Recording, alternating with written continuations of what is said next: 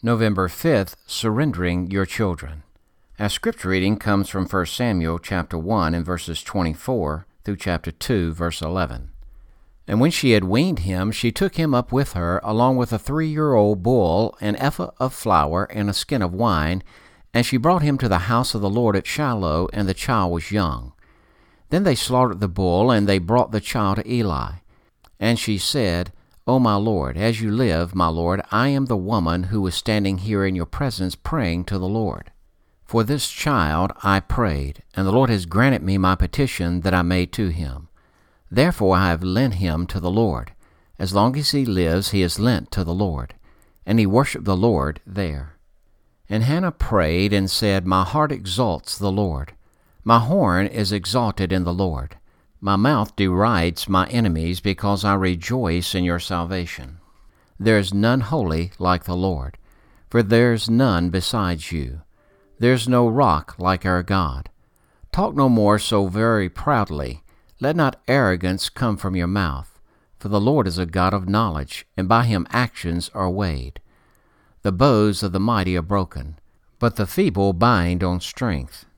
Those who were full have hired themselves out for bread, but those who were hungry have ceased to hunger. The barren has borne seven, but she who has many children is forlorn. The Lord kills and brings to life. He brings down to Sheol and raises up. The Lord makes poor and makes rich. He brings low and he exalts. He raises up the poor from the dust. He lifts the needy from the ash heap to make them sit with princes and inherit a seat of honor. For the pillars of the earth are the Lord's, and on them he has set the world. He will guard the feet of his faithful ones, but the wicked shall be cut off in darkness.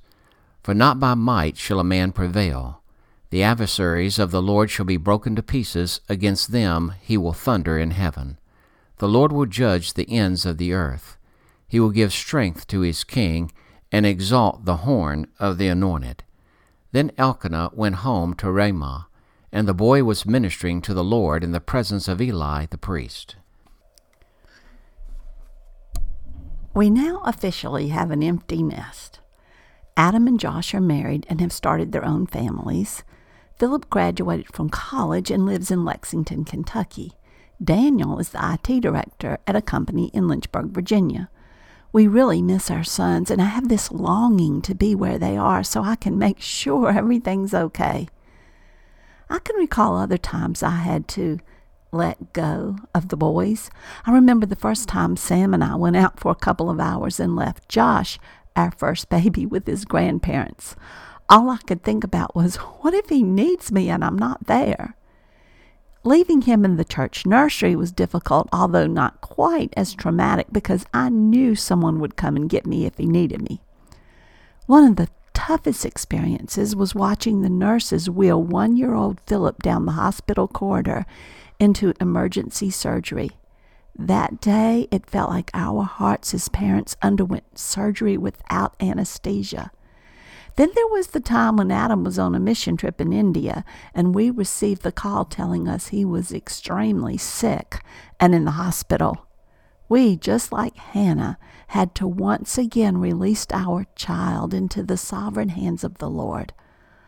Also, I remember when we took Adam to freshman orientation at college and he muttered, Don't you dare cry, Mom. I have to have my picture taken as soon as you leave. I wondered how Hannah could take her very young son and leave him at the temple with Eli, knowing she would only see him occasionally. As I read her prayer in chapter 2 of today's reading, I realized afresh that the only peaceful way to surrender our children in the different phases and events of life is through worshiping the Lord and wholeheartedly acknowledging His sovereignty. Our nest is empty, but by rejoicing in the goodness of God, we're enjoying this new phase of life.